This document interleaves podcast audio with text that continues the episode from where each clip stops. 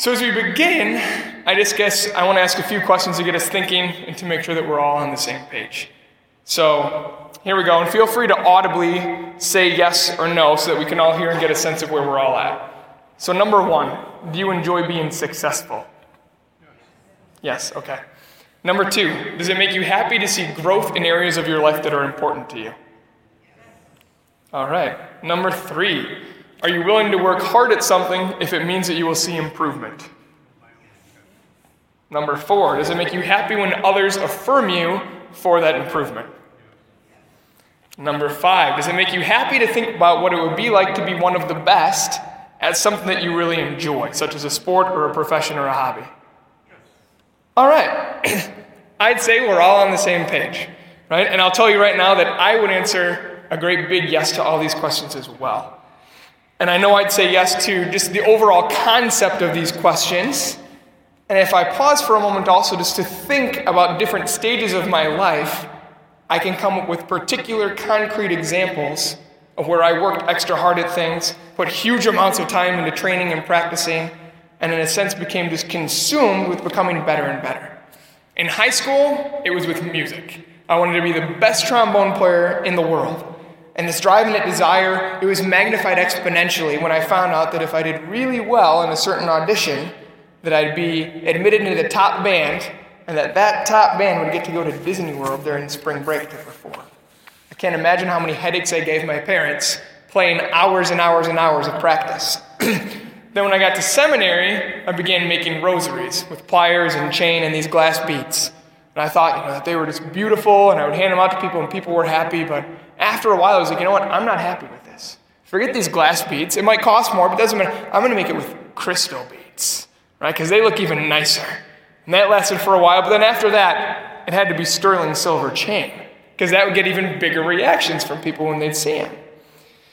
Then finally, at the end of seminary, I got ordained, and my two big things since ordination have been running and golf.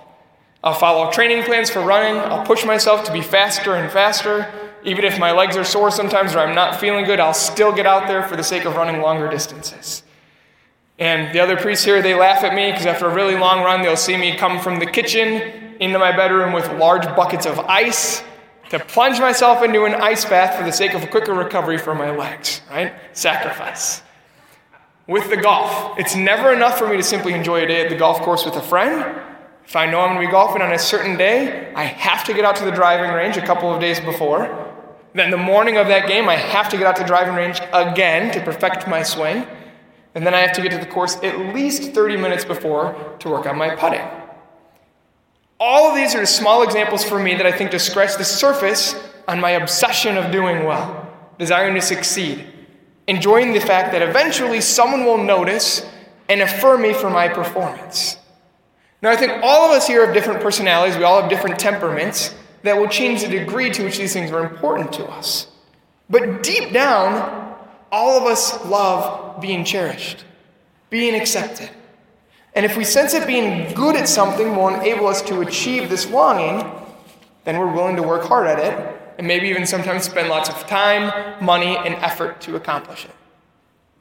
Here's a funny thing that I've come to notice recently, and it's the fact that there's one more thing that's extremely important to me that I spend a lot of time doing, but that doesn't seem to fit in the same categories of things that I've mentioned so far. And that one thing is working on my relationship with God. I can stand in front of you this evening and honestly tell you that I understand and acknowledge that the most important thing for me to succeed in and to grow and to seek to progress in is my relationship with God. Right? Growth in holiness and sanctity, my growth in virtue. But unfortunately, I cannot say that I strive to grow in this most important aspect of my life with the same fervor as I strive to run faster or longer with the same dedication in which I try to hit a golf ball perfectly straight. Now, this might seem shocking. I hope me saying this as a priest isn't scandalous. But my hope is that in pointing this out, that if you find yourself in the same boat, that together we can come up with a solution tonight. And at this point, I should clarify I'm not saying that I don't care about this growth in holiness. It is my deepest desire. It's the thing that I want more than anything else. So, too, at the same time, I will sit down and work up a training plan for holiness, just like I'll follow a training plan for running. My plan will consist of certain habits that I know I need to fix, or adopting certain disciplines that I know will enable me to function at a higher level and thus be more attentive to others. One example for me would simply be let's say if I become aware of the fact that I'm tired a lot, that affects my prayer. If I find I'm falling asleep at prayer, or if it affects my mood and I'm grouchy or grumpy with others, that's going to affect my relationship with God. So, what's my simple solution? Go to bed earlier.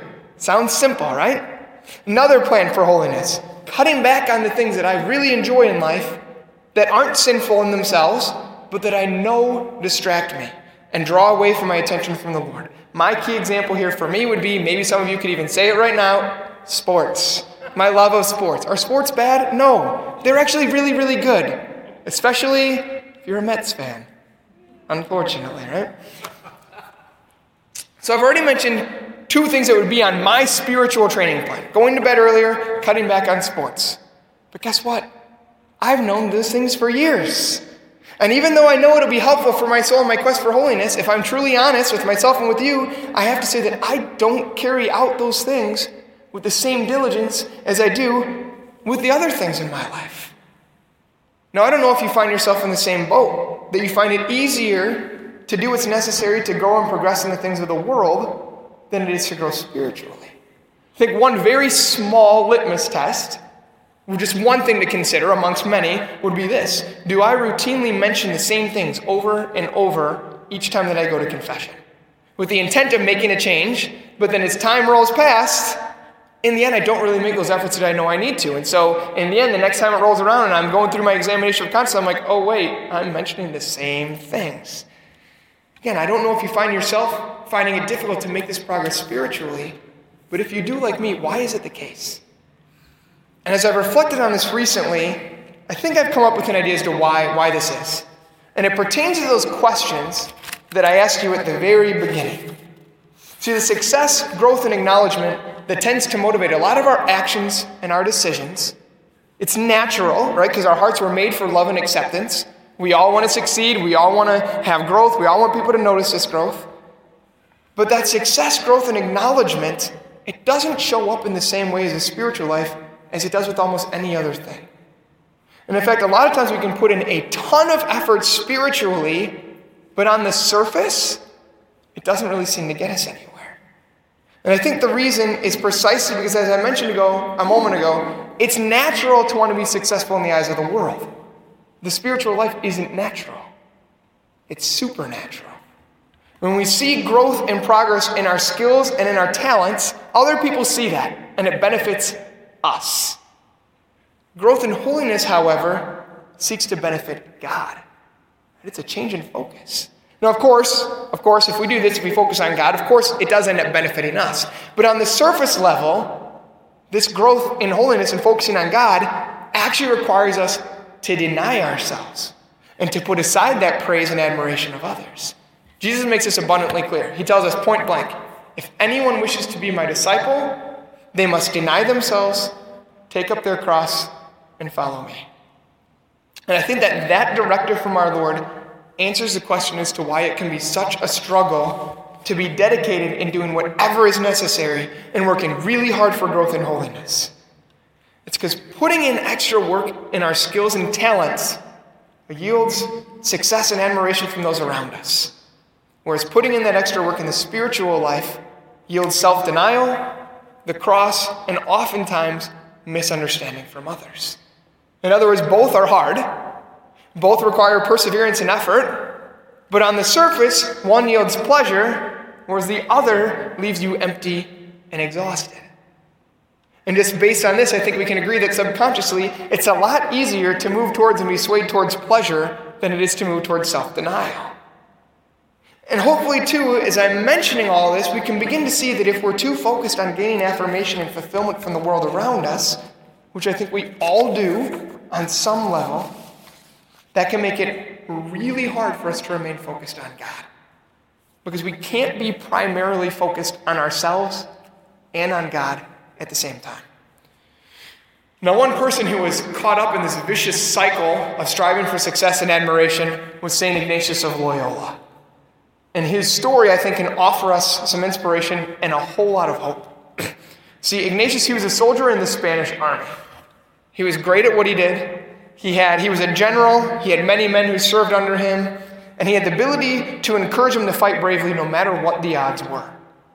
And at one point, they were in the middle of a war against the French, and his orders were to protect a certain city to hold off any attacks that would come.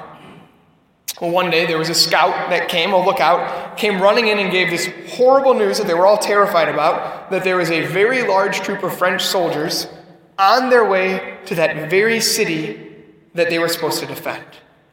From this information, they learned that they were heavily outnumbered, and as a result, every single general, except one, said that they should evacuate the city, fall back, and live to fight another day. Guess who the one general was who didn't agree with that? St. Ignatius.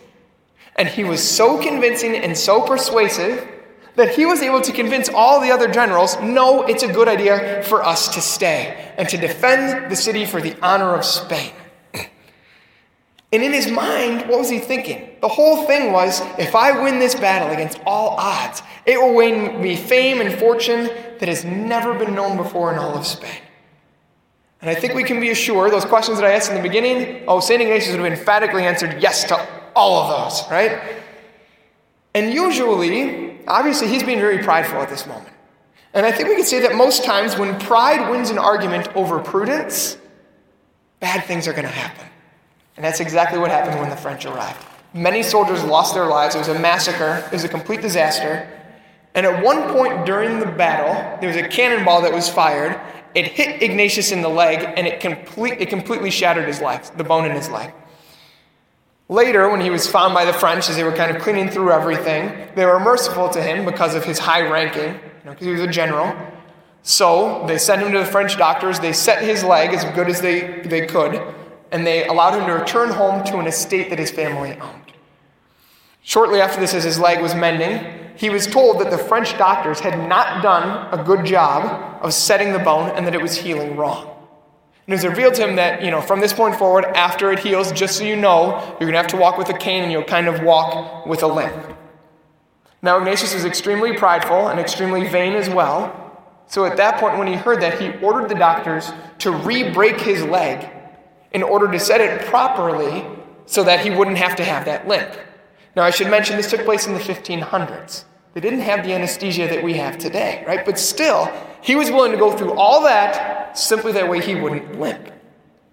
So, hope this gives you an idea of what motivated Ignatius. He wanted fame, glory, he wanted success in all things that he did. Now, as you might imagine, waiting for your leg to heal and then re breaking it and waiting for it to heal again without modern medicine, this is going to take a while.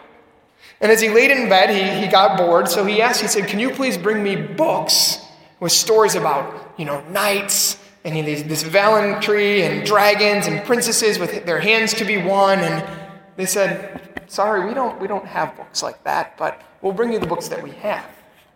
So they brought him books about the lives of the saints and books about the life of Christ.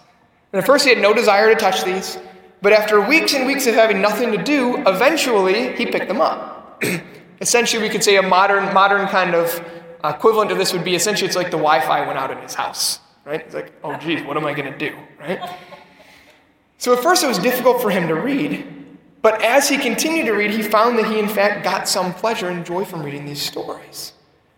So from day to day, sometimes he would be reading stories about Jesus and the saints, and other times he would daydream about glory and knighthood and fame and fortune. And after a while, he began to take note of how he felt during these things.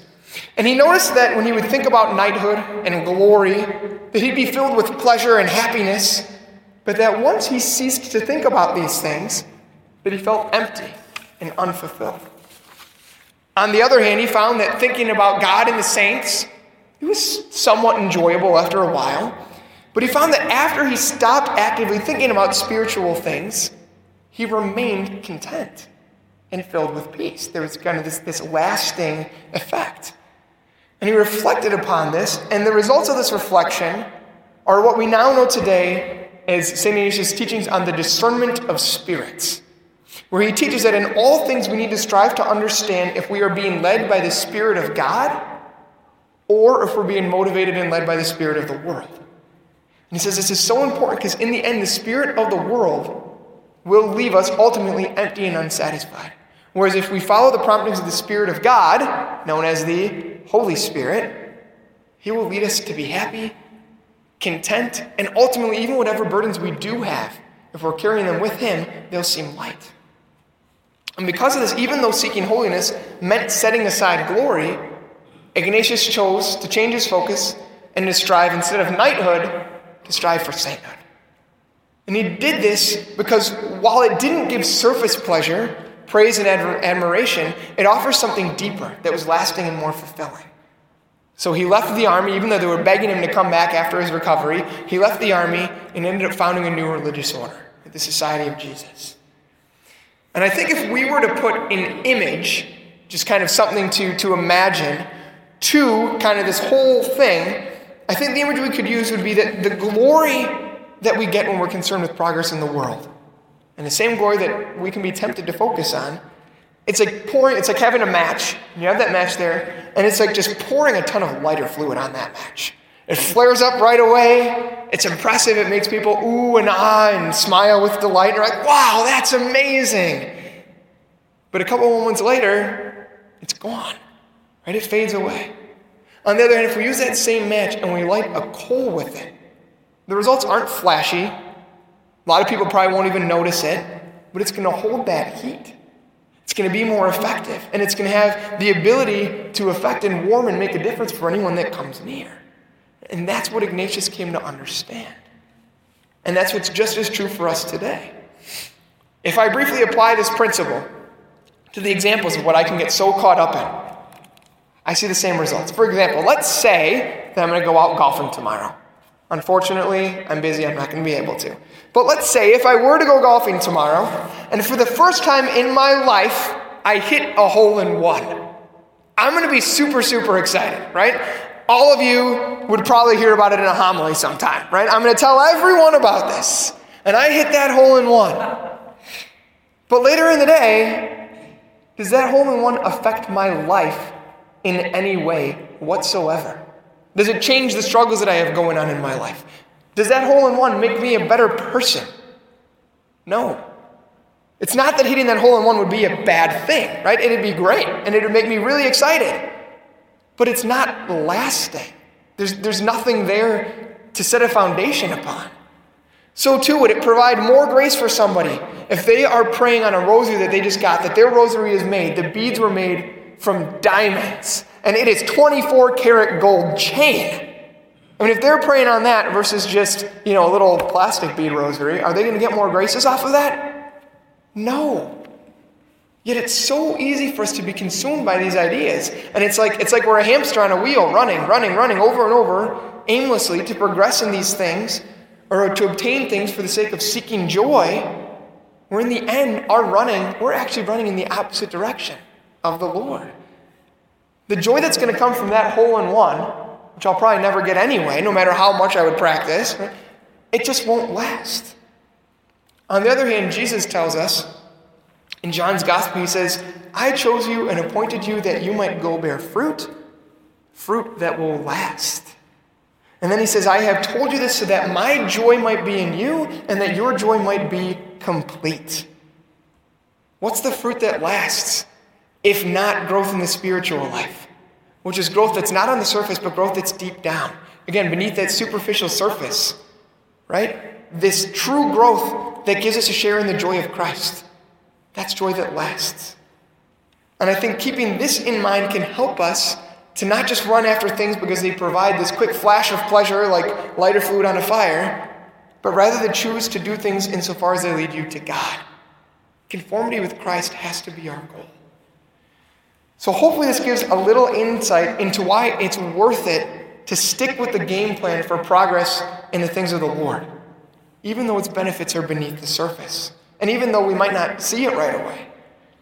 And it, it can be helpful to keep in mind that just like growth and progress in the things of the world take time, the same thing is true in growth and holiness. It can often seem slow. And we need to make sure that, that we don't give in to discouragement. It's not like any of us can say right now, like, God, I want to be a saint. And we snap our fingers and then we get discouraged if it doesn't happen, right? It's one day at a time, one step at a time. What we need is to consistently come to the Lord in simple prayer. And I don't just say come to the Lord in prayer, come to the Lord in simple prayer. Prayer that's not based on emotion. Prayer that doesn't feel like fireworks going off. Simply bring yourself consistently into the presence of the Lord, just like we'll be doing in prayer in a few moments tonight. And remember also that unlike progress in the world and with other skills, prayer isn't about performance. It's not about getting a perfect score. We're not going to be graded on how we pray tonight. It's about deepening our relationship with the Lord. So, too, I think it can be helpful to realize that I think a lot of times in the things that we do, those things that are out there that we try to do, what's the goal of that? That our heart is, is yearning for acceptance, for affirmation, to know that we're loved. Right? That's the goal, I think, of most of the things that we do. But in prayer and in our relationship with God, no matter where you are, that goal is already accomplished right now. God loves you. God accepts you. God cherishes you as you are right now. So that goal, that's the goal, I think, of most things that we do, it's set. You've already had your goal. So rejoice in it. And I'd say, with all this in mind, the final thing that I want to say is when it comes to discernment, either what we're called to do day by day, or especially when it comes to vocational discernment. What is the plan that God has for my life? We need to ensure that in all things we're responding and listening to the Spirit of God, letting the Spirit of God lead us and not the Spirit of the world. In order to discover what specific purpose God has created us for, we shouldn't be using my initial list of questions as a benchmark for whether or not something is right for us. Right? Those benchmarks of, okay, do I like to succeed? Do I like to have people affirm me? Do I like to be better and better and have be noticed for none of that matters for what it is that we're called to. It's not about what I'm able to do. It's what God is calling me to. It's about what leads me closer to God. In the little things, and also especially in the deeper things beneath the surface. For those of you who are here tonight wondering, what vocation has God placed on my heart? What am I created for? Know that that answer lies in the depths of your heart. Right? Deep down, that answer lies in the movements of the Spirit of God that speaks to us in a deep and lasting peace. But the Lord is going to speak within that coal that burns slow and steady. Right? The Lord is not in the lighter fluid. Right? It's in that coal, that slow, steady burn we have to persevere and remain focused. At this point now, we're going to transition into an opportunity to pray to be in the presence of our Lord, and really to give the opportunity to listen to the Spirit to speak in the depths of our hearts. Again, this is not about proving ourselves, it's not about gaining any sort of success. Christ has already won the victory, and He wants to share His victory with us tonight. We don't have to seek our own victory, He wants to share His with ours. So open up your hearts to whatever the Lord wants to speak to you tonight. And as we pray, ask God to reveal to you His plan for your growth and then ask Him for the grace to carry it out.